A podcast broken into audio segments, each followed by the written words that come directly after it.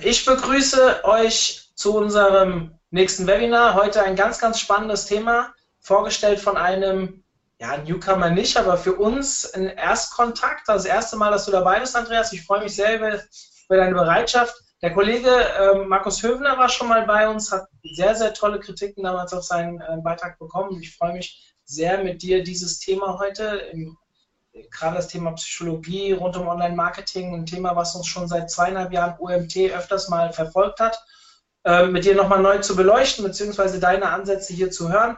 Ich freue mich, dass ihr so zahlreich trotz Urlaubszeit und gutem Wetter wieder dabei seid und ja, freue mich auf eine, einen spannenden Vortrag und vor allem eine sehr interessante Fragen-Antwort-Runde am Ende. Andreas, die Bühne gehört dir. Ich schalte mich dann am Ende wieder dazu.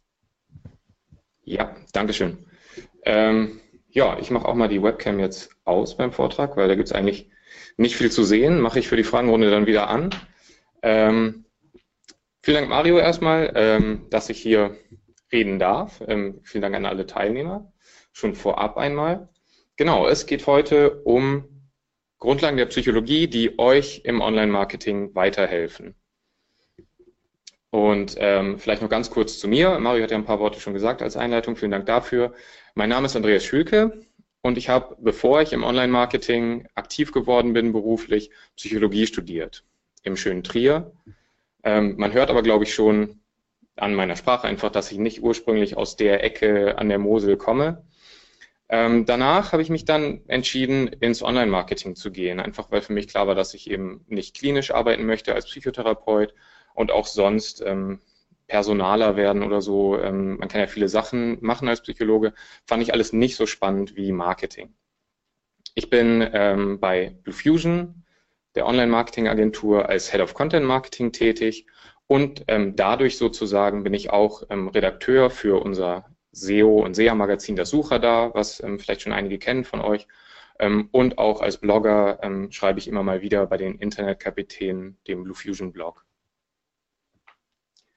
Wenn ihr mögt, ähm, Feedback ähm, freut mich immer sehr, äh, positiv sowohl wie äh, als negativ. Äh, wenn ihr natürlich uneingeschränktes Lob habt, dann haltet euch auch nicht zurück. Ähm, und wenn ihr irgendwie über Social Media da aktiv werden wollt, freut sich Mario bestimmt auch, wenn ihr das OMT-Handle nochmal benutzt. Bei Twitter ist das zum Beispiel OM-Tag. Genau, ansonsten starten wir direkt rein ins Webinar. Als kleine Einleitung zeige ich einmal die Gliederung. Worüber sprechen wir jetzt in der nächsten ja, rund dreiviertel Stunde? Ähm, danach noch jede Menge Zeit für Fragen. Finde ich auch immer sehr spannend. Ja, als erstes ähm, möchte ich einmal kurz erklären, was können Psychologen überhaupt? Ähm, einfach weil es da viel ja, Halbwissen gibt, viel Nichtwissen, viele Vorurteile auch, ähm, wo wir einfach zu Anfang ein bisschen aufräumen müssen, damit ihr dann auch mit den richtigen Erwartungen einfach hier euch das ähm, Webinar anschauen könnt. Und dann der eigentliche Kern des Webinars natürlich sind die angekündigten zehn Effekte, die äh, ihr für euer Online-Marketing eben kennen sollt und nutzen könnt.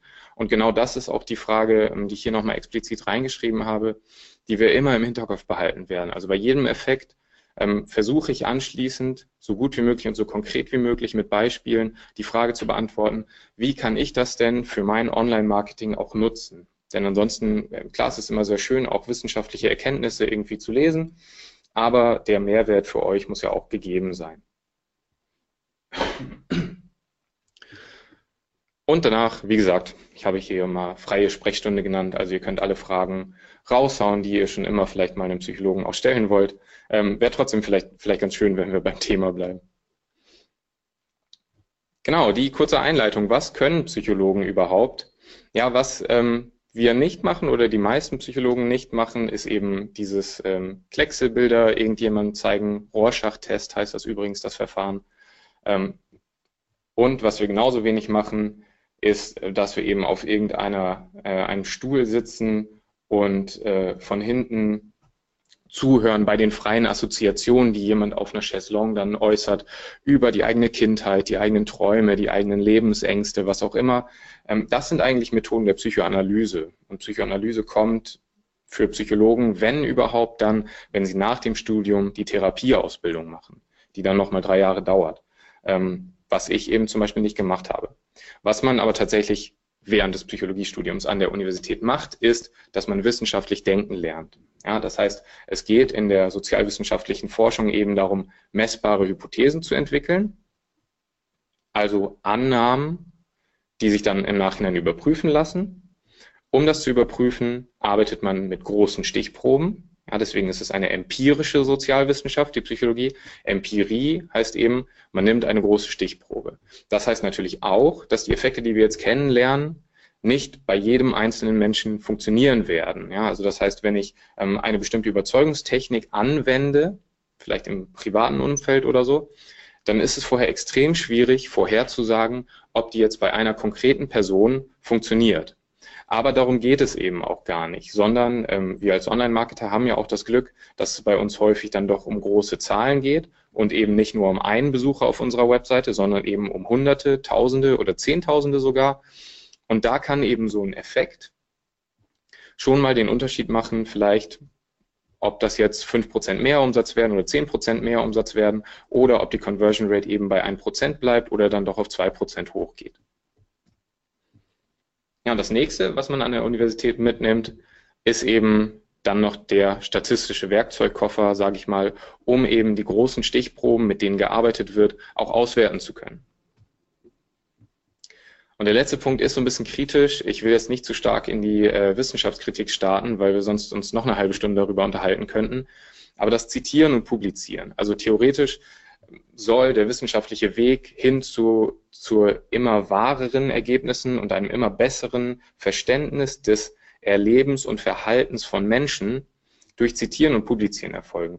Das heißt, ähm, wenn ich eine eigene Studie mache, dann habe ich den Background dafür und die Theorie oder die Hypothesen, die ich entwickelt habe, idealerweise dadurch bekommen, dass ich viele Studien von anderen Forschern schon gelesen habe und die dann auch, wenn ich meine Studienergebnisse publiziere, eben die Ergebnisse der anderen Forscher vor mir korrekt zitiere. Das funktioniert nicht so ganz. Ich sage ganz, ganz kurz nur was dazu. Ähm, und zwar, weil eben leider in der wissenschaftlichen Forschung auch es ein bisschen eine Sensationsgeilheit gibt. Einfach genau wie bei den ähm, Mainstream-Medien ist es eben so, dass auch in einem äh, psychologischen Journal jetzt, ähm, wo eben die Studienpaper dann veröffentlicht werden, es so ist, dass man eine viel größere Chance hat, äh, mit seinen Studienergebnissen veröffentlicht zu werden, wenn man einen Effekt gefunden hat. Und wenn jetzt der nächste Forscher hingeht und dann eben das versucht zu replizieren und den Effekt nicht finden kann, was ein total valides Studienergebnis ist und was theoretisch publiziert werden müsste eben, damit das alles in Meta-Analysen wieder reinkommt, das passiert einfach nicht. Ja, also wenn jemand ähm, hingeht und sagt, ich habe jetzt ähm, die Ergebnisse von äh, Forscher Dr. XY genommen ähm, und wir haben das auch bei uns jetzt versucht an der Uni, hat so nicht geklappt bei uns dann wird das nur mit einer sehr, sehr geringen Wahrscheinlichkeit veröffentlicht, was eben ein großes Problem ist, weil einfach die Wissenschaft dann immer hin zu mehr und mehr Effekten tendiert und es, die eigentlich nicht gut überprüft werden, ob die überhaupt valide sind. Bei den zehn psychologischen Effekten, über die wir jetzt reden, braucht ihr euch keine Sorgen machen. Die sind alle validiert. Ähm, die meisten davon sind auch schon seit über 30 Jahren bekannt. Das seht ihr auch gleich ähm, rechts unten habe ich immer die äh, Forscher und die Jahreszahl noch zitiert, ähm, zumindest als kleines Zitat sozusagen, was hier nicht den Rahmen sprengt. Ähm, wenn ihr in die Originalstudien reinschauen wollt, findet ihr viele davon sogar tatsächlich auf äh, Google Scholar, also scholar.google.com. Ähm, und da könnt ihr einfach dann die Nachnamen von den beteiligten Wissenschaftlern und die Jahreszahl reinhacken. Dann bekommt ihr sehr häufig als erstes Ergebnis schon genau das PDF von der Studie ausgespuckt, die ihr haben wollt sind nur ganz wenige Ausnahmen, für die man eben bezahlen muss dann wirklich. Hm, also falls jemand Interesse hat, sich die Originalstudien anzuschauen, tut das sehr, sehr gerne. Der erste psychologische Effekt, über den wir reden, oder eigentlich sogar eine relativ umfangreiche Theorie, ist die Theorie der kognitiven Dissonanz. Und das Experiment ist direkt eines meiner Lieblingsexperimente aus der gesamten Psychologie. Äh, Fessinger und Carl Smith äh, waren mal richtig gemein zu ihren Versuchspersonen ähm, passiert tatsächlich häufiger bei psychologischen ähm, Forschungszwecken. Ähm, und zwar geht es ähm, hier skizziert, ich entschuldige mich auch für die Qualität, ist eben ein Bild aus Ende der 60er, nicht hochauflösend. Es geht darum, dass diese Versuchspersonen vor so einem Aufbau, so einem Apparat, also einem Holzbrett mit Löchern saßen, wo Holzpflöcke dann drin waren. Sechs Stück an der Zahl. Und äh, nun wurden die Versuchspersonen hier dazu aufgefordert, diese Pflöcke immer der Reihe nach rauszuholen und dann um 90 Grad zu drehen und ähm, eben dann wieder reinzuschauen und das einfach durchzuführen für alle sechs der Reihe nach und dann wieder von vorne anzufangen. Und das Ganze haben sie für eine Dreiviertelstunde gemacht. Hm, warum? Es wurde ihnen gesagt, das ist ein Experiment, wo es um ähm, deine Aufmerksamkeit geht. Ja, also wir wollen untersuchen, wie die menschliche Aufmerksamkeitsspanne so ist, wie die äh, Konzentrationsfähigkeit sich entwickelt im Laufe der Zeit. Ähm, tatsächlich war es überhaupt nicht so, denn es ging eigentlich darum zu erfassen, was passiert danach bei den Versuchspersonen. Und zwar gab es drei Gruppen. Eine Kontrollgruppe, da sage ich gleich noch mehr dazu, und zwei Experimentalgruppen. Und die zwei Experimentalgruppen wurden nach dem Experiment eben von der Versuchsleitung darum gebeten, doch auf dem Flur nochmal andere Studis anzusprechen. Ja, also das muss man vielleicht dazu sagen, wurde an der Uni durchgeführt, wo ähm, die häufigsten Versuchspersonen eben Erstsemester, Zweitsemester sind, also Studenten ganz am Anfang vom Studium, die dazu verpflichtet sind, an einer bestimmten Anzahl von Versuchen mitzumachen, damit eben die Menschen, die ihre Diplomarbeit, Doktorarbeit, ähm, Habilitation schreiben, genug Versuchspersonen haben.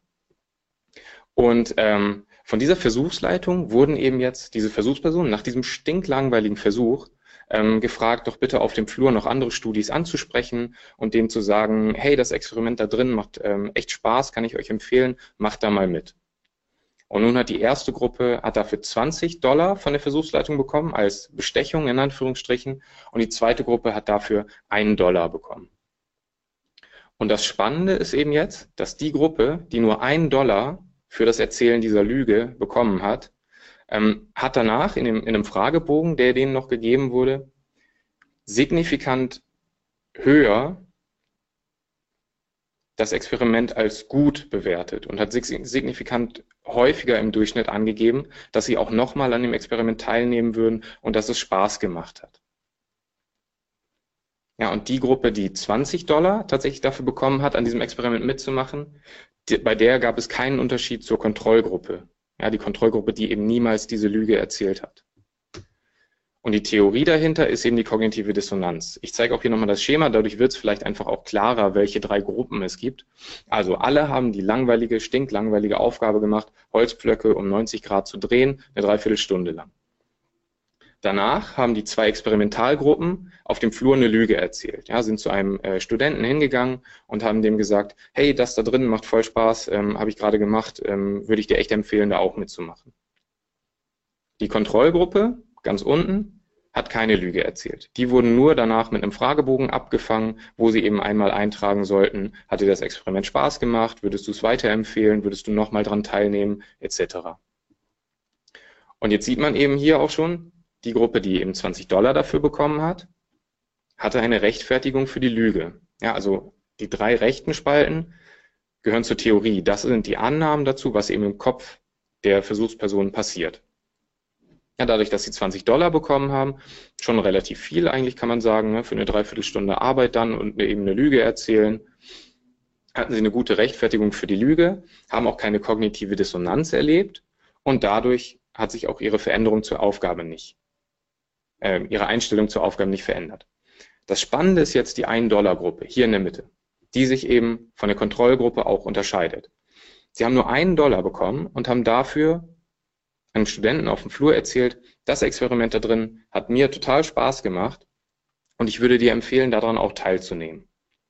Da sie nur einen Dollar bekommen haben, davon kann sich nicht mal einen Kaffee kaufen an der Uni, haben sie keine ausreichende Rechtfertigung für die Lüge. Das heißt, sie erleben kognitive Dissonanz. Was heißt kognitive Dissonanz? Ihr Handeln, also das Erzählen der Lüge, sie haben erzählt, dass das Spaß macht, und ihre Einstellung, sie wissen genau, es macht keinen Spaß, unterscheiden sich. Da gibt es eine Dissonanz. Ja, also ihre Handlung und ihre Einstellung passen nicht zusammen. Und das ist immer unangenehm für Menschen.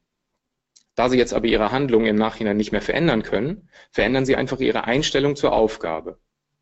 Also die Logik ist dann im Prinzip so, wenn ich dem jetzt erzählt habe, dass es da drin Spaß macht und ich keinen Grund hatte, das zu erzählen, weil ein Dollar eigentlich nicht reicht als Grund, dann muss es mir wohl doch Spaß gemacht haben.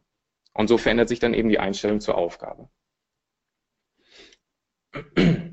Jetzt zurück zur Frage, die wir immer beantworten wollen hier natürlich. Wie kann ich kognitive Dissonanz im Online-Marketing benutzen?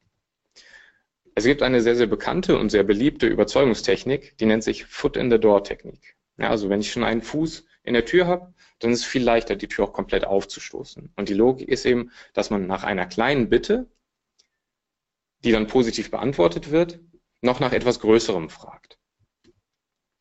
Und der Versuch von äh, Friedman und Fraser, den ich hier zitiert habe, ähm, da ging es eben darum, dass Universitätsstudenten von Haustür zu Haustür gelaufen sind in einem amerikanischen Vorort und eben gefragt haben, Entschuldigung, unterschreiben Sie diese Petition für mehr Umweltschutz. Das haben relativ viele ähm, Personen gemacht, weil sie einfach nur ihr Kürzel drunter setzen mussten und dann war das erledigt. Und danach kam dann aber die Anschlussfrage.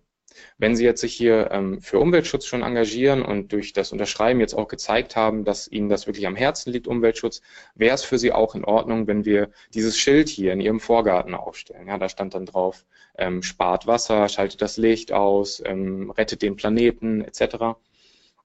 Und das Spannende war eben, dass viel, viel mehr Personen zu dem Schild Ja, okay gesagt haben, nachdem sie die Petition unterschrieben haben. Ja, also die, die andere Versuchsbedingung, dass die Studis einfach nur rumgelaufen sind und direkt gefragt haben, Entschuldigung, dürfen wir das Schild in Ihrem Garten aufstellen? Da haben viel, viel weniger Personen dann ähm, Ja gesagt.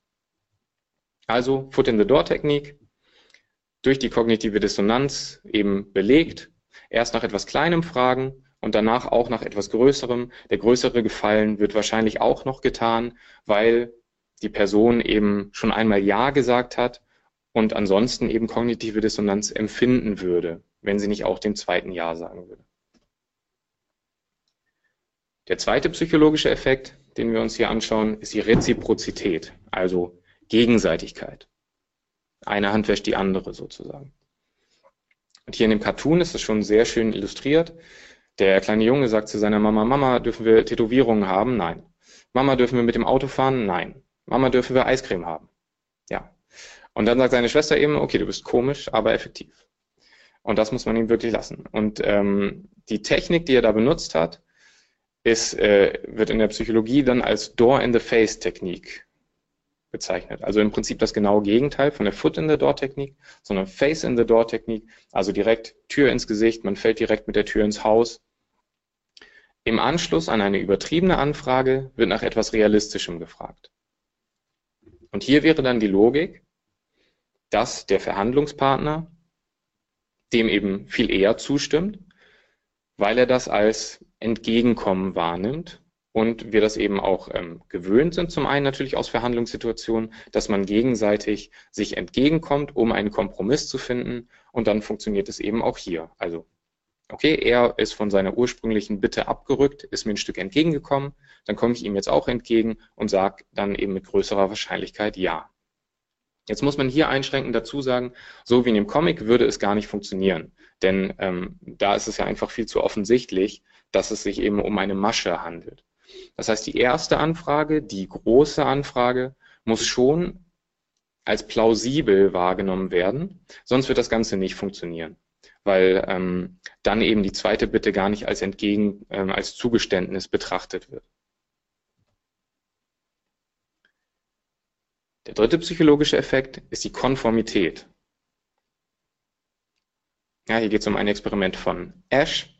Ähm, ist auch gleichzeitig, glaube ich, die älteste Studie, die ich hier zitiere, Anfang der 50er Jahre schon, wo er einfach Versuchspersonen diese Striche vorgelegt hat, die hier rechts oben zu sehen sind, und dann eben gefragt hat, ähm, der Strich links, wie lang ist er denn oder welchem, welcher Länge A, B, C entspricht der denn? Und ähm, ja, wir sehen das jetzt hier, ist eine relativ einfache Aufgabe tatsächlich. Und ähm, so gab es auch in der Kontrollgruppe tatsächlich nur ein Prozent Fehlerniveau. Das Spannende war jetzt aber die Experimentalgruppe. Da saß eben in dem Raum dann eine Versuchsperson und drei andere Personen, die dort saßen, waren tatsächlich Komplizen der Versuchsleitung. Das wusste aber die Versuchsperson nicht, sondern sie ist davon ausgegangen, es sind alles vier Versuchspersonen. Ja, dann gab es 18 Schätzungen, also 18 Mal in verschiedenen Ausführungen wurde eben diese Aufgabe durchgeführt und immer geschätzt, der Strich links, zu welchem Strich ABC passt der denn von der Länge?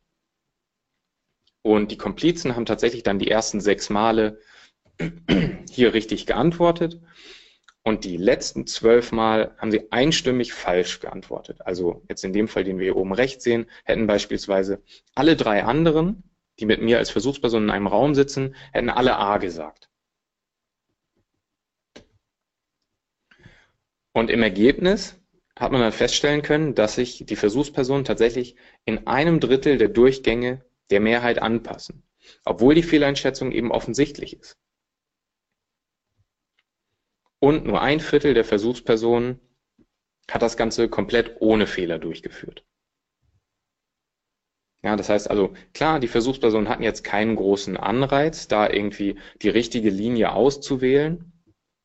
Aber es ist ja trotzdem schon erstaunlich, wie stark man sich doch dann ähm, von den anderen Personen in der Umgebung eben beeinflussen lässt. Und ähm, gut, die Frage natürlich, wie kann man Konformität jetzt im Online-Marketing nutzen? Social Proof ist, glaube ich, ähm, auf jeden Fall eine Überzeugungstechnik, die auch online sehr, sehr gut funktioniert, die natürlich auch ähm, hinreichend bekannt ist schon, aber hier eben noch einmal der, der psychologische Hintergrund dafür, ne, dass man ähm, so wie das jetzt hier ist, glaube ich, ein Beispiel von Amazon, dass sie einfach eingeblendet haben, wie häufig schon diese Fußballschuhmodelle verkauft wurden ähm, oder natürlich auch Kundenmeinungen. Ja, wenn jetzt ähm, eben die meisten Menschen davon überzeugt sind, dass dieser Fußballschuh ähm, sehr, sehr gut ist und ein Fünf-Sterne-Rating verdient hat, dann ähm, kann ich mich wohl guten Gewissens auch dafür entscheiden. Sehr spannend auch noch ein zweites ähm, Experiment zur Konformität, was durchgeführt wurde, ähm, wo es schon dann eher darum geht, Menschen zu überzeugen und eben einen persönlichen Vorteil auch rauszuschlagen. Es gab im Prinzip zwei Bedingungen. Ja, es sollte sich vorgedrängelt werden bei der Schlange von einer äh, Xerox-Maschine, also einem Kopierer, wieder in der Universität natürlich. Und äh, die erste Frage war, ähm, Entschuldigung, ich habe fünf Seiten, darf ich den Kopierer benutzen? Die zweite Anfrage war, Entschuldigung, ich habe fünf Seiten, darf ich den Kopierer benutzen, weil ich in Eile bin? Und ähm, tatsächlich hat man hier gesehen, ja, wenn man einfach das ohne Begründung sich vordrängeln wollte mit fünf Seiten, 60 Prozent der Studenten waren tatsächlich so nett, dass sie dann auch ähm, gesagt haben, ja, ist in Ordnung, hier darfst vor. Aber in der zweiten Bedingung mit Begründung waren eben fast alle, also 94 Prozent, dazu bereit, den Drängler vorzulassen. Und jetzt kommt das eigentlich Spannende. Es gab noch eine dritte Bedingung, wo dann die Frage war, Entschuldigung, ich habe fünf Seiten, darf ich den Kopierer benutzen, weil ich Kopien machen muss? Also völlig sinnfrei auf jeden Fall. Ja, sieht man ja hier, ähm, er hat überhaupt keinen Inhalt, aber tatsächlich funktioniert es erstaunlich gut. Nämlich fast so gut wie die schlüssige Begründung.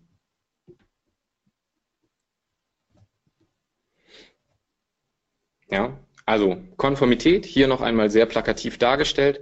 Einfach dadurch, dass wir gewöhnt sind, dass Anfragen mit Begründung überzeugender sind, hören wir auch tatsächlich darauf. Nur weil jemand sagt, Entschuldigung, darf ich das, weil. Der nächste psychologische Effekt ist die Verlustaversion. Sehr, sehr spannend. Ähm, tatsächlich Kahnemann und Tversky auch ähm, die einzigen Psychologen, die mal einen Nobelpreis bekommen haben. Es gibt ja keinen Nobelpreis für Psychologie, ähm, aber hier äh, Kahnemann hat tatsächlich einen bekommen, ähm, Nobelpreis für ähm, Wirtschaft, glaube ich dann.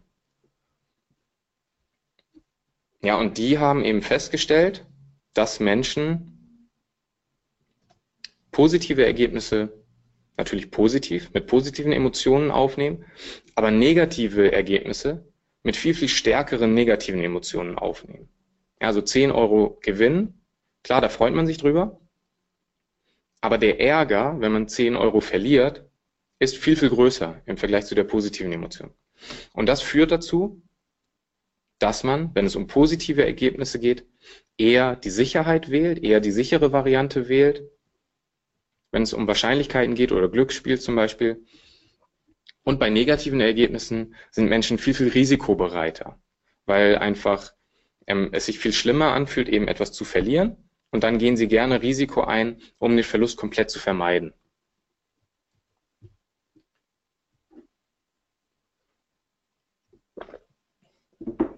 Vielleicht versteht man es nochmal besser, wenn ähm, ich ein Experiment dazu erkläre, und zwar The Asian Disease, also die asiatische Seuche, ein ganz, ganz ähm, klassisches und sehr bekanntes Experiment zu dieser Verlustaversion zum Framing und ähm, zur Prospect Theory, so heißt die Theorie von Tversky und Kahnemann.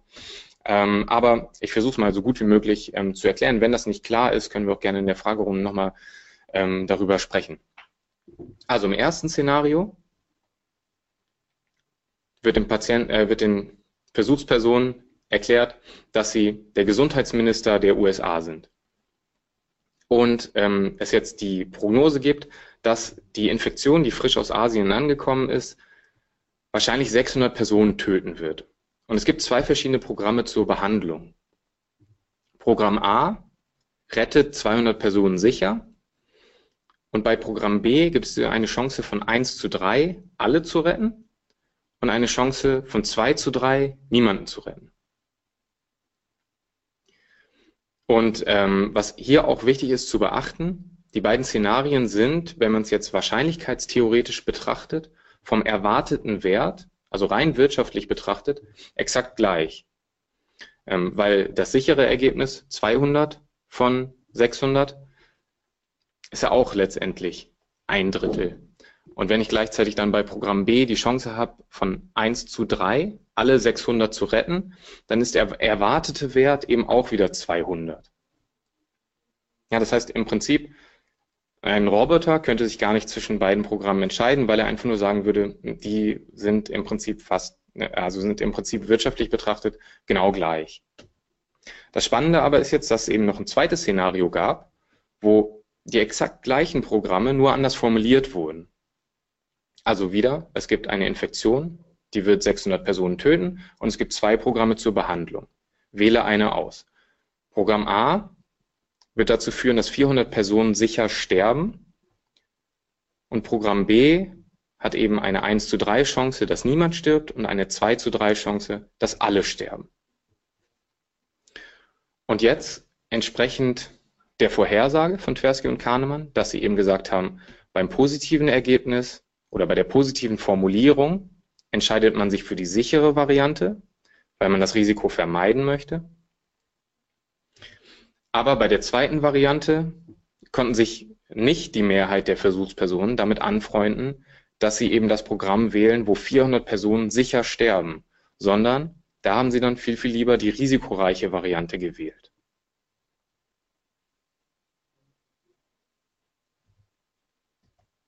Ja, Framing. Ähm, wie kann man das wieder fürs Online-Marketing nutzen? Ich glaube, in dem Fall ist es eher so ein Nischenthema vielleicht, aber wenn man natürlich ähm, jetzt online Dienstleistungen anbietet oder Services anbietet oder damit zu tun hat, ähm, wo Wahrscheinlichkeiten und positive und negative Ergebnisse eine wichtige Rolle spielen, dann kann man sich über das Framing der eigenen Formulierung ja schon mal Gedanken machen. Ja, also bei einer ähm, Krankenversicherung zum Beispiel ähm, sprechen wir jetzt eher darüber, gesund zu bleiben oder sprechen wir gerade auf der bestimmten Unterseite vielleicht über den Fall einer Erkrankung? Und dann muss ich die Formulierung eben möglicherweise genau umgekehrt nehmen. Also in dem negativen Fall, Erkrankung, Todesfall, ähm, ja, äh, Risikolebensversicherungen beispielsweise, ähm, sollte ich dann vielleicht eher eine risikoreiche Variante auch anbieten oder eine risikoreiche Formulierung zumindest wählen. Oder muss ich vielleicht, wenn eben bei meinem Produkt eher die Sicherheit im Vordergrund steht, dann auch eine positive Formulierung nehmen und dem Ganzen als Framing sozusagen einen positiven Rahmen geben, um zu überzeugen.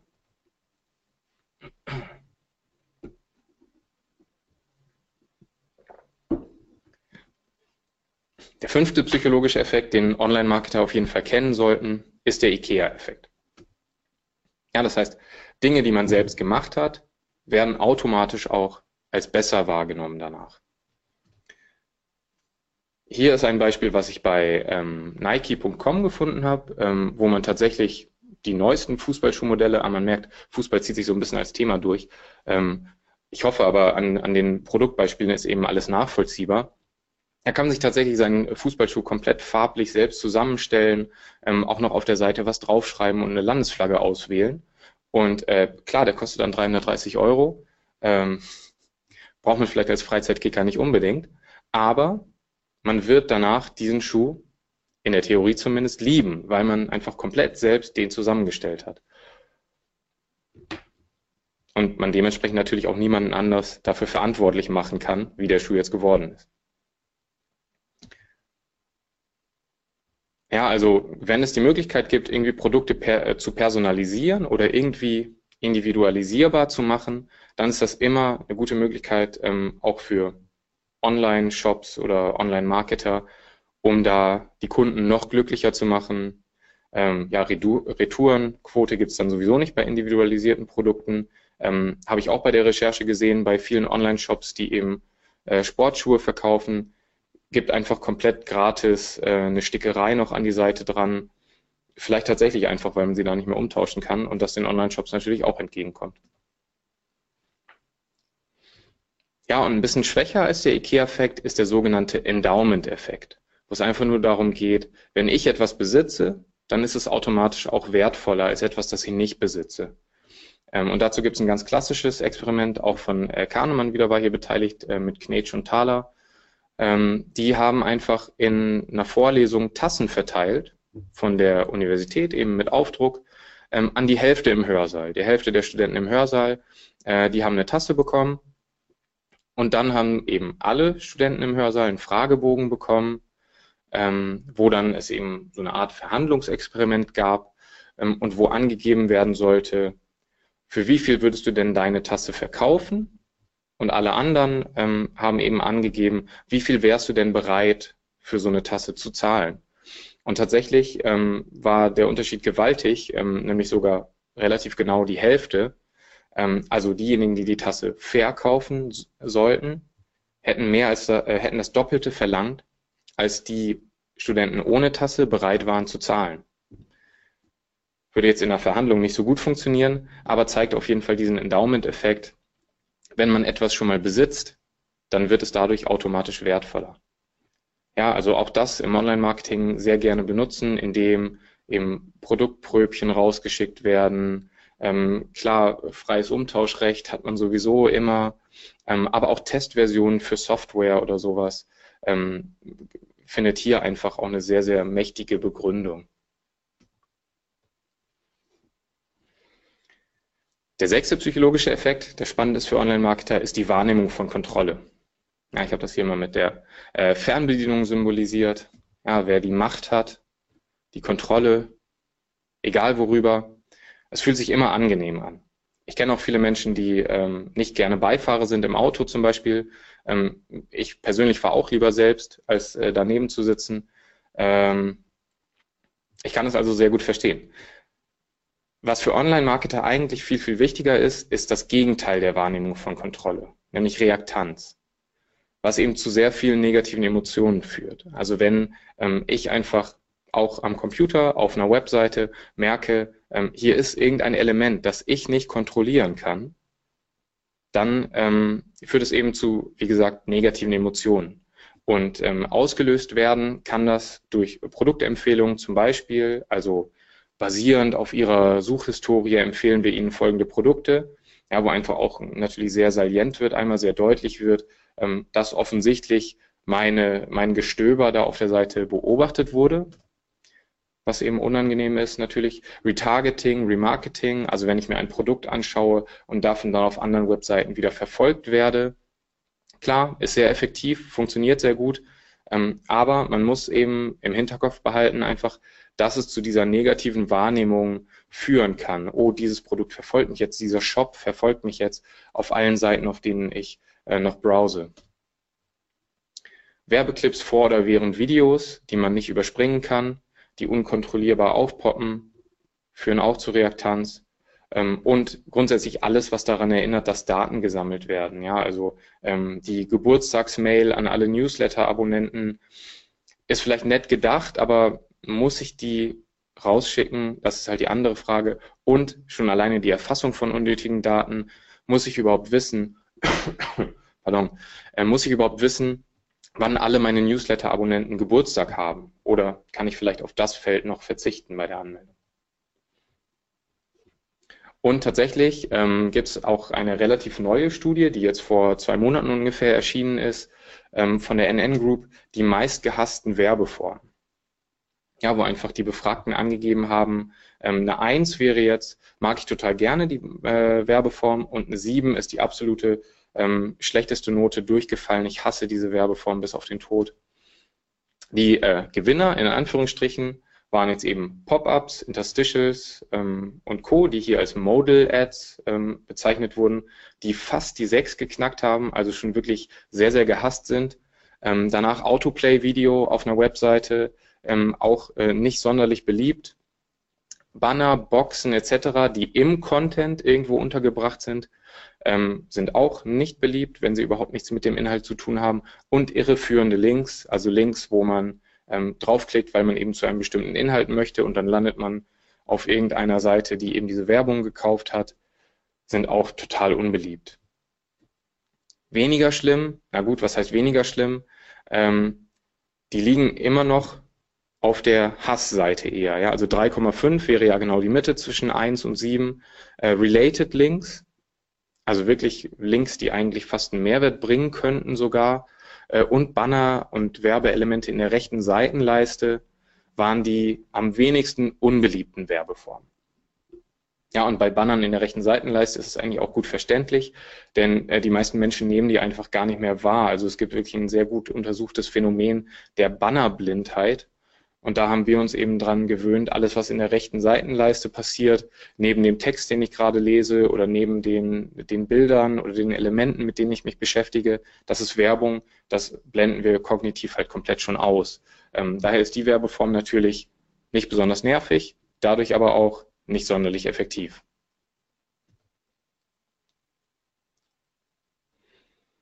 Noch ein spannender Effekt aus der Psychologie den wir fürs Online-Marketing sehr gut nutzen können, ist das Priming.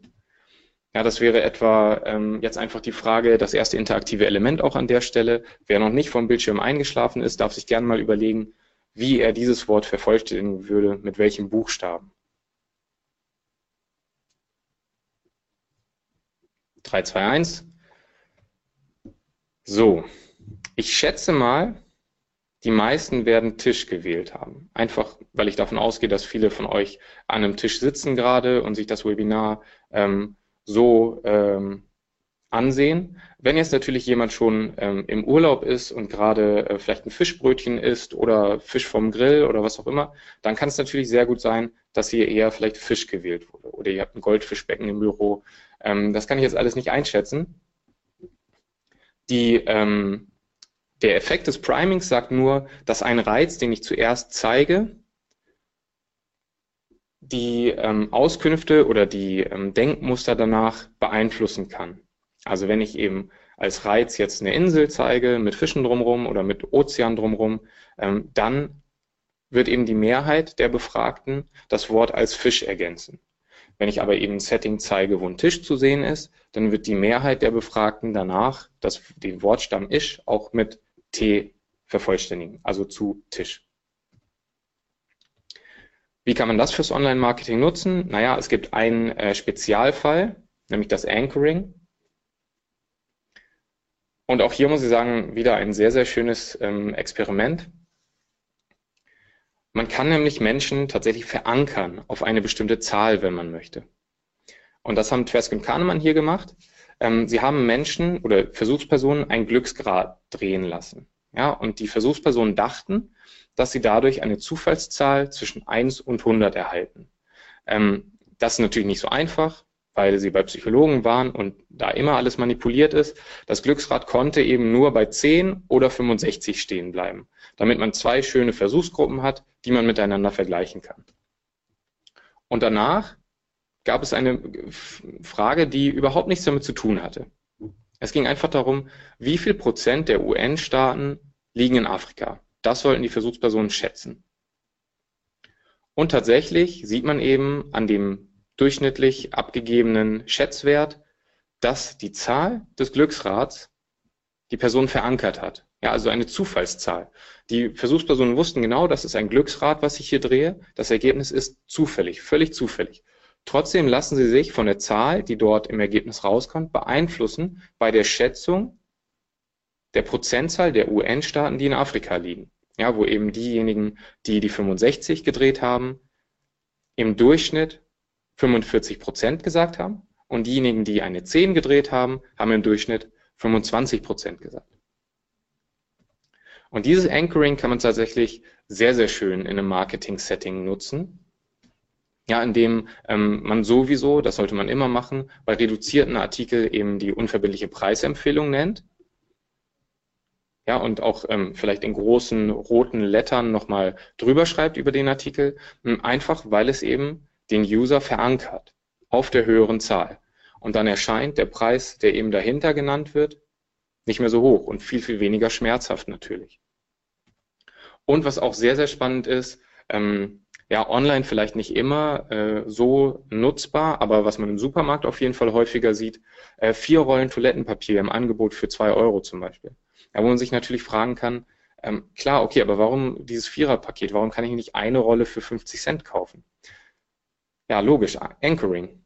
Vier Rollen, vier ist größer als zwei, dadurch erscheint der Preis von zwei Euro in dieser Formulierung einfach kleiner, als wenn man sagen würde, eine Rolle Toilettenpapier für 50 Cent.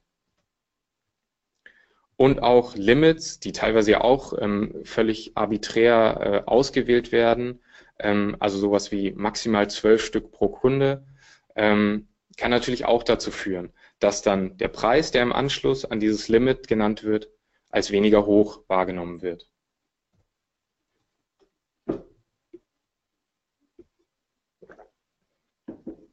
Ja, im Prinzip auch ein Nebeneffekt des Primings ist der sogenannte Decoy-Effekt. Ähm, die Anekdote dazu zumindest, ich konnte nicht genau nachvollziehen, ob so stimmt, ist, dass beim Economist, der ähm, englischsprachigen Wirtschaftszeitung, ähm, mal aus Versehen diese Print-Only-Variante reingerutscht ist.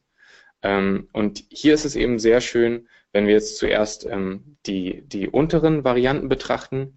Hier gibt es eine Web-Variante von einem Zeitungsabo und eine Print- und Web-Variante, die aber viel, viel mehr kostet. Und man sieht auch eben im Ergebnis, die meisten Versuchspersonen entscheiden sich dann für die Web-Variante.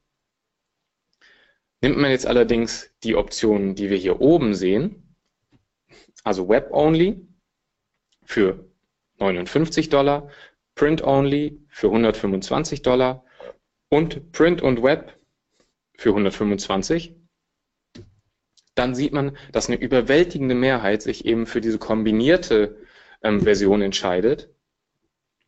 Einfach dadurch, dass eine völlig irrelevante Option hinzugekommen ist. Also es hat sich an dem Vergleich zwischen Web-Only und Print und Web hat sich nichts verändert im Vergleich zu der unteren Bedingung, außer dass eine Option dazugekommen ist, die für niemanden interessant war. Und das ist halt echt ganz, ganz spannend, ähm, gerade wenn man ähm, mehrere Preisvarianten vielleicht im äh, Shop anbietet, ja, Produkte aus mehreren Preissegmenten, ähm, dass man einfach vielleicht im, im Vergleich nochmal eins dazwischen packt, was vielleicht für niemanden richtig interessant ist, aber dadurch wird vielleicht das teure Produkt dann noch umso ansprechender. Oder auch wenn man ähm, Software oder Tools anbietet, ähm, ja, je nachdem, welche ähm, Preis-Bezahlpläne man da hat, ähm, dass man vielleicht einfach noch eine Variante dazu packt, die zwar selbst nicht besonders interessant ist, ja, die selbst also eine Attrappe ist, also Decoy, daher kommt der Name des Effekts auch, ähm, die aber die Vorteile von den anderen Optionen in ein besseres Licht rückt.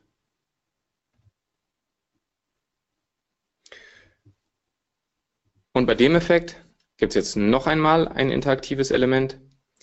Wir sehen zwei Mr. Beans. Welcher gefällt dir besser? Einfach nur gefallen. Welcher erscheint sympathischer, netter, ähm, völlig aus dem Bauch raus entscheiden.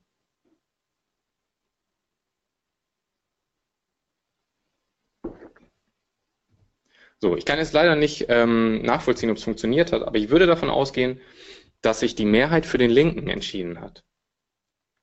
Warum gehe ich davon aus? Ähm, naja, das Bild habe ich selber gespiegelt und links ist tatsächlich die Originalversion.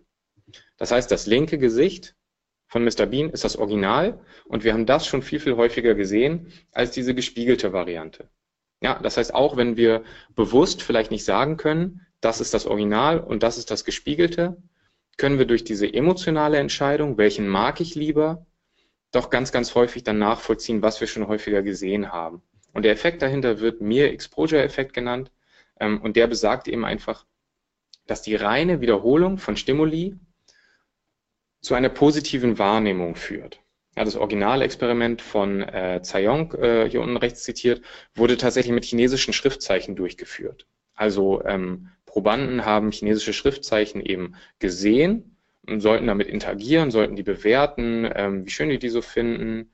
Ähm, nee, sollten im ersten Experiment sollten sie die einfach nur merken. Sich die merken, es war ein reines Gedächtnisexperiment, merken, nach einer halben Stunde ähm, dann wiedererkennen und dann wurden sie eben nach zwei Wochen nochmal eingeladen ähm, und man hat dort gesehen, keiner der Probanden hat bewusst die chinesischen Schriftzeichen wiedererkannt, die sie zwei Wochen vorher gesehen hatten. Also sie konnten die nicht unterscheiden von neuen Zeichen, die sie dann das erste Mal gesehen haben. Aber was man eben gesehen hat, dass sie die Zeichen, die sie vor zwei Wochen schon mal gesehen hatten, als positive eingeschätzt haben. Ja, also auf einer Skala, wenn sie die bewerten sollten, wie schön sind die Zeichen, wie ähm, sympathisch findest du das Zeichen, dann haben sie die Zeichen, die sie schon mal gesehen hatten, eben positiver bewertet, obwohl sie sich nicht bewusst daran erinnern konnten, dass sie die vor zwei Wochen schon mal gesehen hatten. Und das ist eben der Me-Exposure-Effekt.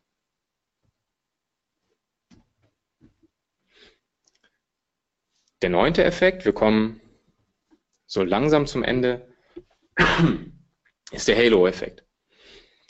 Und beim Halo-Effekt ist es eben ähm, also der Halo-Effekt besagt, dass Menschen von bekannten Eigenschaften auf unbekannte Eigenschaften schließen. Ja, ganz ähm, gut untersucht und immer, immer wieder ähm, belegt ist der Effekt zum Beispiel dadurch, dass attraktive Menschen, also Bilder von attraktiven Menschen, ähm, diese Menschen werden dann im Durchschnitt auch für schlauer gehalten. Also wenn ähm, Versuchspersonen einfach nur Bilder sehen von verschiedenen Menschen, die vorher schon von anderen Versuchspersonen als attraktiv oder unattraktiv geratet wurden und dann eben die Frage danach kommt, für wie schlau hältst du diese Person? Dann sieht man eben, dass die attraktiven Menschen immer im Durchschnitt für schlauer gehalten werden. Für Marken lässt sich dieser Halo-Effekt natürlich auch super nutzen, ähm, ist aber eigentlich für Marketer auch relativ logisch, indem man natürlich die positiven Effekte in den Vordergrund stellt und ähm, dadurch eben dann die ähm, Menschen, die mit der Marke interagieren, auch alle anderen Aspekte der Marke als positiver einschätzen werden. Ja, also ähm, wenn man eben Marktführer ist, egal für was, auch wenn es online verkaufte Kupferschrauben in NRW sind, ich habe es hier mal sehr überspitzt formuliert, dann bringt es eben sehr viele positive Assoziationen mit sich. Oder wenn man eben ähm, Bewertungen auf eine ganz bestimmte Art und Weise in den Vordergrund rückt. Ja. 99 Prozent unserer Kunden finden die Preise günstig. Was mit Server und Service und Lieferzeiten ist, darüber wissen die Kunden erstmal nichts, aber wahrscheinlich würden sie von dieser positiven Bewertung des einen Aspekts auch darauf schließen, ah, das ist wahrscheinlich insgesamt einfach ein guter Online-Shop oder insgesamt einfach ähm, eine gute Marke. Oder auch, was ähm, meiner Meinung nach noch relativ selten bei Paketen gemacht wird, beim Webdesign schon sehr viel eher, ähm, dass einfach das Design und die Aufmachung ähm, auch Wertigkeit widerspiegelt zum Beispiel.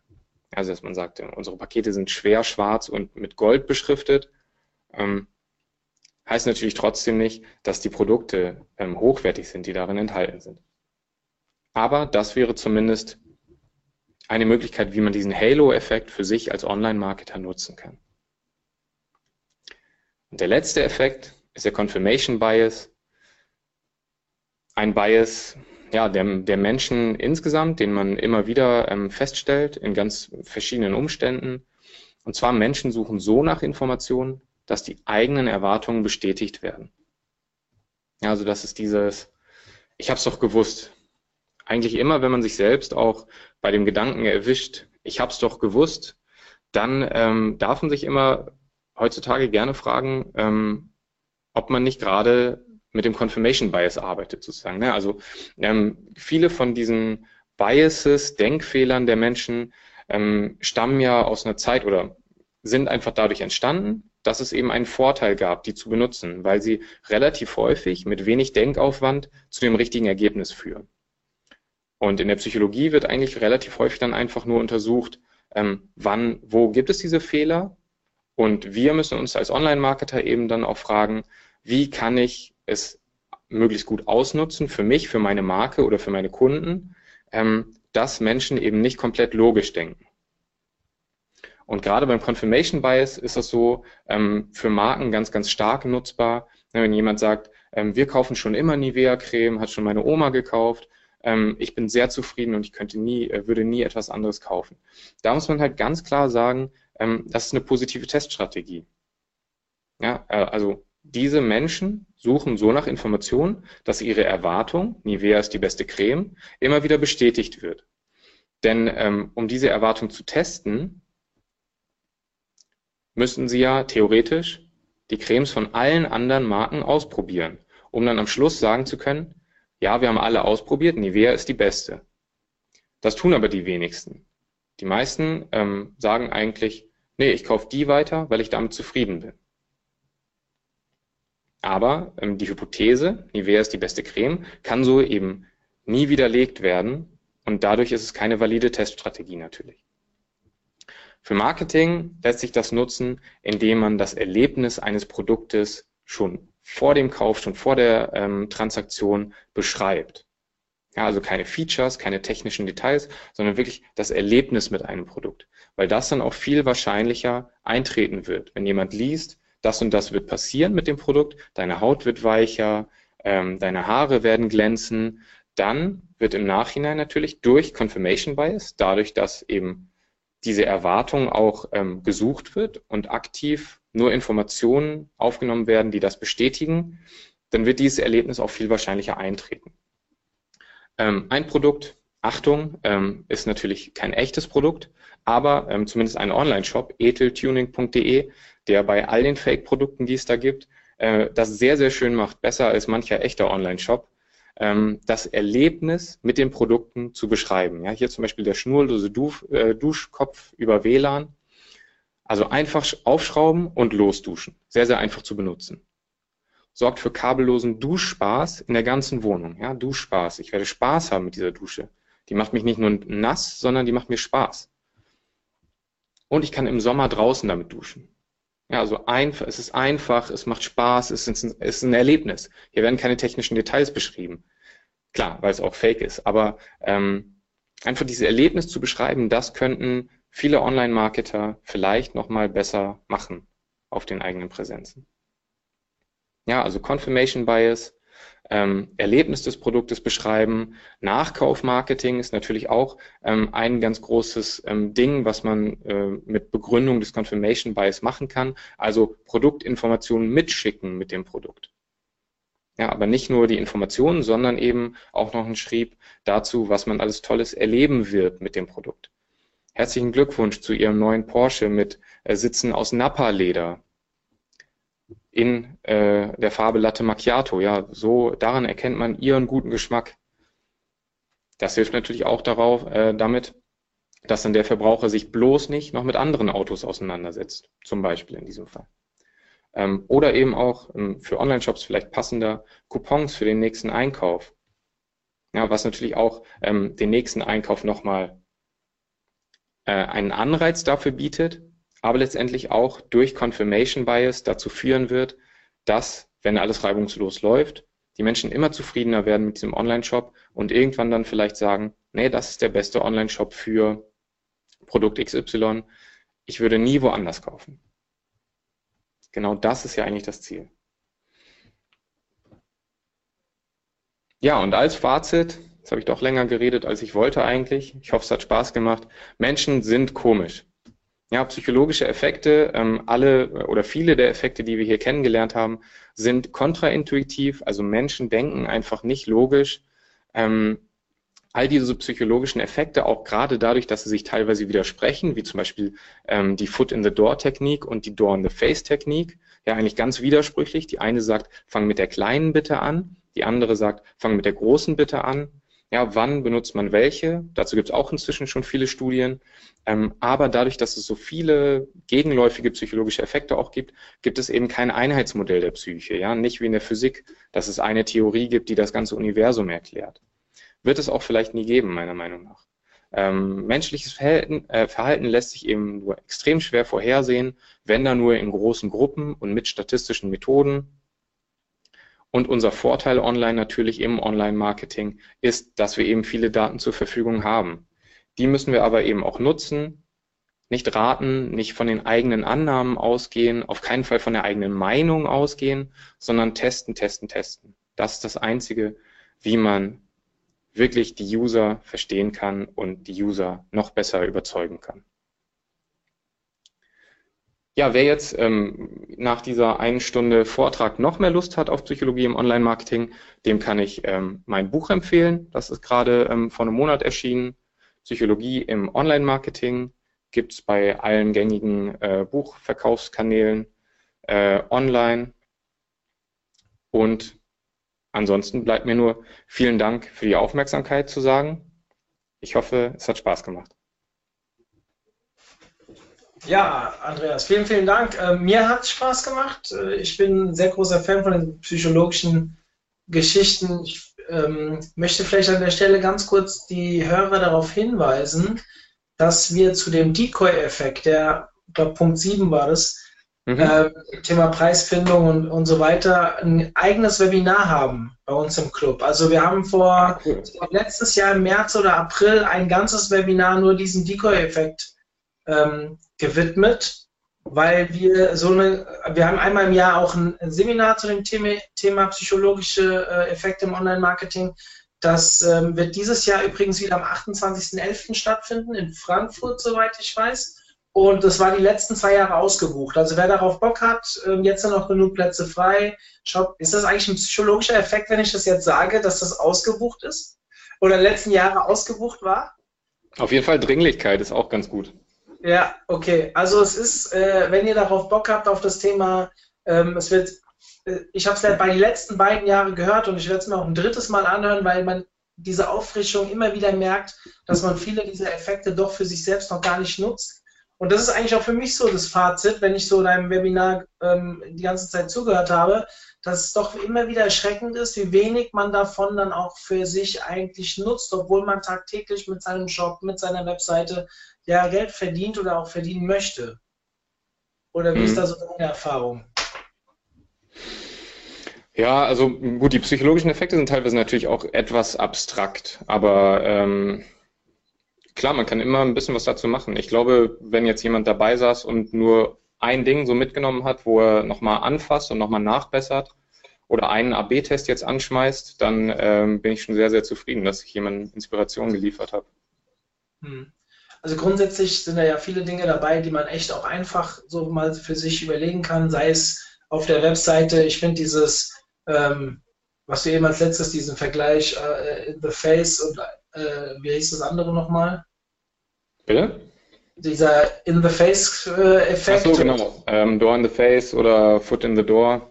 Genau, die beiden Effekte, mhm. also gerade vielleicht jetzt nicht nur auf der Webseite, sondern auch wenn man theoretisch mit ähm, irgendwelchen Partnern oder irgendwelchen ähm, Käuf äh, Kunden bzw. Lieferanten telefoniert kann man ja auch mhm. sich so eine Taktik hinlegen. Man will irgendetwas erreichen und baut halt im Prinzip das Gespräch schon so auf, dass man weiß, ähm, nach dieser Technik, man haut ihm erst zwei Sachen um die Ohren, die er eh verneinen wird, aber dann das, äh, das, was du haben willst, was du durchsetzen willst, ist dann quasi der dritte Punkt in dem Gespräch, weil du genau weißt, dann mhm. ist die mhm. Chance sehr groß, dass es auch durchkommt. Also so, so, sowas finde ich total interessant. Nicht, dass ich das äh, wirklich benutzen würde. Also ihr könnt auch weiterhin mit mir telefonieren, aber ähm, worauf ich hinaus will, ist, man könnte es halt viel, viel mehr noch umsetzen, gerade so im Kleinen. So sehe mhm. ich das. Ähm, ich möchte euch kurz animieren da draußen, nach der Eigenwerbung zu unserem Seminar eben. Ähm, Andreas hat am Anfang gesagt, fragt den Psychologen mal das, was ihr einen Psychologen fragen wolltet, aber bitte beim Thema bleiben. Also wenn ihr irgendwelche äh, persönlichen Probleme und so habt, ich weiß nicht, ob euch da Andreas äh, auch helfen kann, aber sicherlich ist unser Webinar hier der ähm, äh, falsche Punkt, äh, falsche Zeitpunkt. Ich gucke mal schon, ihr habt schon ein bisschen was geschickt. Ähm, ich versuche das Lob mal so ein bisschen rauszufiltern, was da schon reinkam. Ähm, du hast wohl einen Schreibfehler auf dem Buch. Ja, ich weiß. Okay, das ist äh, vielen Leuten hier ähm, aufgefallen. Dann danke, ihr fragt auch schon nach dem äh, Seminar, den Link schicke ich gleich rum. Ähm, es sind noch keine richtigen Fragen da. Wenn ihr Fragen habt, ich fand es auch sehr einleuchtend alles. Ich habe selbst relativ wenig Fragen gerade, aber wenn ihr nutzt die Chance. Also, vielleicht, Andreas, willst du jetzt, wie lange bist du jetzt weg im Urlaub? Äh, bis 7. August. Bis 7. August. Das heißt, wenn ihr heute die Frage nicht stellt, müsst ihr bis zum 8. August warten, bis ihr die Antwort das bekommt. Ähm, Inwieweit betreibst du denn selbst Conversion-Optimierung? Also das, ist vielleicht eine ganz spannende Frage, weil ähm, mhm. Ich sehe immer so, man kann ja Conversion-Optimierung auf Datenbasis irgendwo machen, man kann aber auch Conversion-Optimierung auf dieser psychologischen Basis so ein bisschen ähm, betreiben.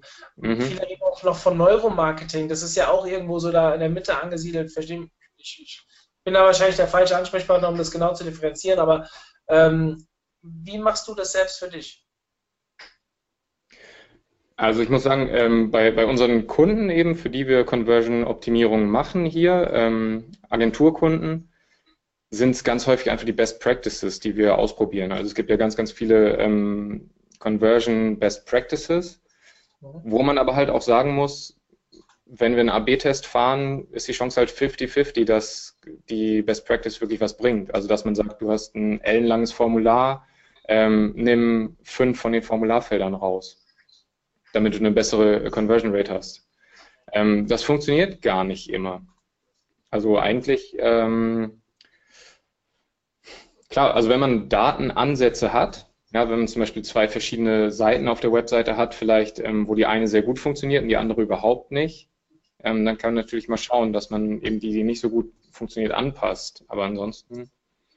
Ja, Hast du vielleicht ein paar Referenzseiten, die, also irgendwelche Internetseiten, die ähm, diese psychologischen Effekte besonders gut schon spielen? Also Booking.com ist, glaube ich, etwas. Ja, genau, das ist so der Klassiker. Der Klassiker, der versucht viel zu machen, wobei ich da fast das ein bisschen zu penetrant und zu viel finde. Mhm. Aber scheint ja zu funktionieren. Ja, genau. Ich glaube auch, also Booking.com, ähm, ich persönlich finde es auch total unangenehm.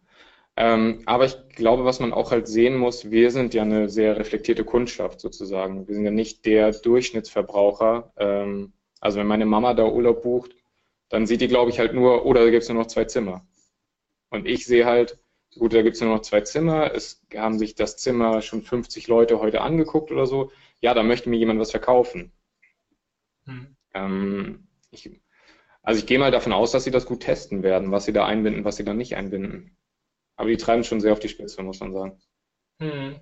Wie ist das? Ähm, das ist jetzt alles so ein bisschen im B2C-Bereich. Wie würdest du das im B2B? Siehst du da irgendwie äh, besonders Themen oder bestimmte Effekte, die da besonders gut funktionieren? Oder kann man das nahtlos mit ein bisschen Transferdenken ähm, auch auf B2B umsetzen?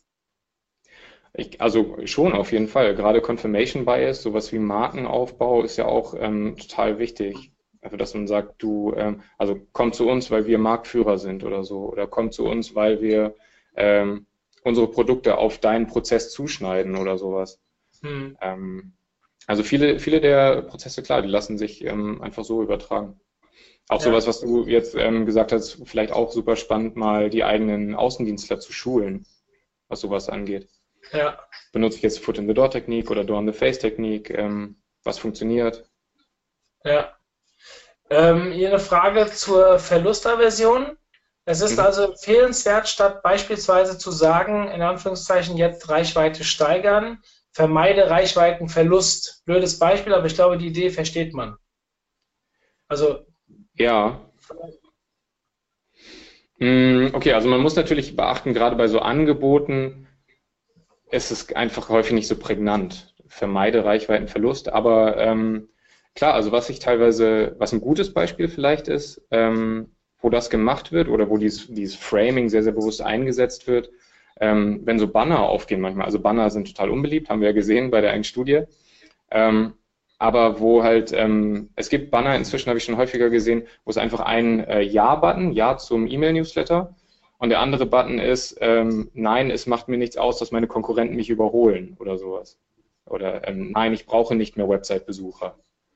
Ähm, sowas wird wahrscheinlich die, die Schließrate oder die Anmelderate erhöhen oder die Schließrate Rate verringern, das weiß ich nicht. Das finde ich aber ganz spannend. Ja, das müssen wir mal ausprobieren. Ich werde das mal, also hier bei mir die Jungs im Büro, die haben alle ähm, Aufzeichnungspflicht, äh, Aufzeichnungssichtpflicht, also die konnten mhm. heute in einem Termin alle nicht teilnehmen, aber die müssen sich das alle anschauen und wir machen dann immer so einmal im Monat ein Meeting, wo wir unsere Webinare nachbesprechen und hier speziell haben wir gesagt, diese zehn ähm, Punkte, also ich wusste nicht vorher nicht, dass es zehn Punkte sind, aber dass wir diese mhm. Punkte mal nachbesprechen und was können wir dafür für uns umsetzen. Also die OMT ist ja da, der, der OMT ist ja da immer so ein bisschen unsere Spielwiese. Mal mhm. schauen. Vielleicht kann ich ja irgendwann mal ein Update checken, was wir ausprobiert haben und wie es funktioniert hat. Ja, cool. Äh, halt mich auf dem Laufenden. Immer sehr spannend. Gut, Andreas, es sind jetzt keine weiteren Fragen mehr reingekommen. Ich glaube, wir haben auch eine äh, gute Performance hingelegt, ein bisschen über eine Stunde. Dir vielen, vielen Dank für deine Zeit. Einen sehr schönen Urlaub wünsche ich dir vor allem. Danke, Und, ebenso. Der geht auch noch eine Woche länger als meiner. Ich bin ein bisschen neidisch gerade. Aber nichtsdestotrotz, der sei dir gegönnt. Und ich hoffe, wir bleiben in Kontakt und vielleicht können wir irgendwann nochmal so ein psychologisches Thema spielen. Wenn du irgendwelche Ideen hast, ich glaube, es kam sehr gut an. Wir hatten sehr viele Besucher heute, trotz des guten Wetters. Also, wenn du eine Idee hast, wir beide bleiben in Kontakt und können ja vielleicht nochmal was auf die Beine stellen. Auf jeden Fall sehr gerne. Ja. An euch da draußen, ich bin zehn Tage off, ähm, nicht erreichbar. Wir, das nächste Webinar findet auch erst Mitte August statt, quasi im vollen Endspurt zu unserer Konferenz. Mein letzter Aufruf hier ähm, an euch, ich hoffe, ihr habt es schon gemacht, aber schaut euch mal unsere Konferenz an, welche Speaker da sind und so weiter. Es verspricht ein tolles Event zu werden am 1. September. Und ja, sichert euch ein Ticket. Ich freue mich, euch da kennenzulernen. Vielleicht auf der Afterparty mal, ähm, ja, ich eine Cola als überzeugter Antialkoholiker, aber ihr dann vielleicht ein Bierchen. Ähm, mal euch näher kennenzulernen, nicht nur virtuell und ja, mal ein paar Worte zu wechseln. Ansonsten eine schöne Restwoche. Ähm, wir hören uns dann irgendwann im August. Bis dann. Ciao, ciao.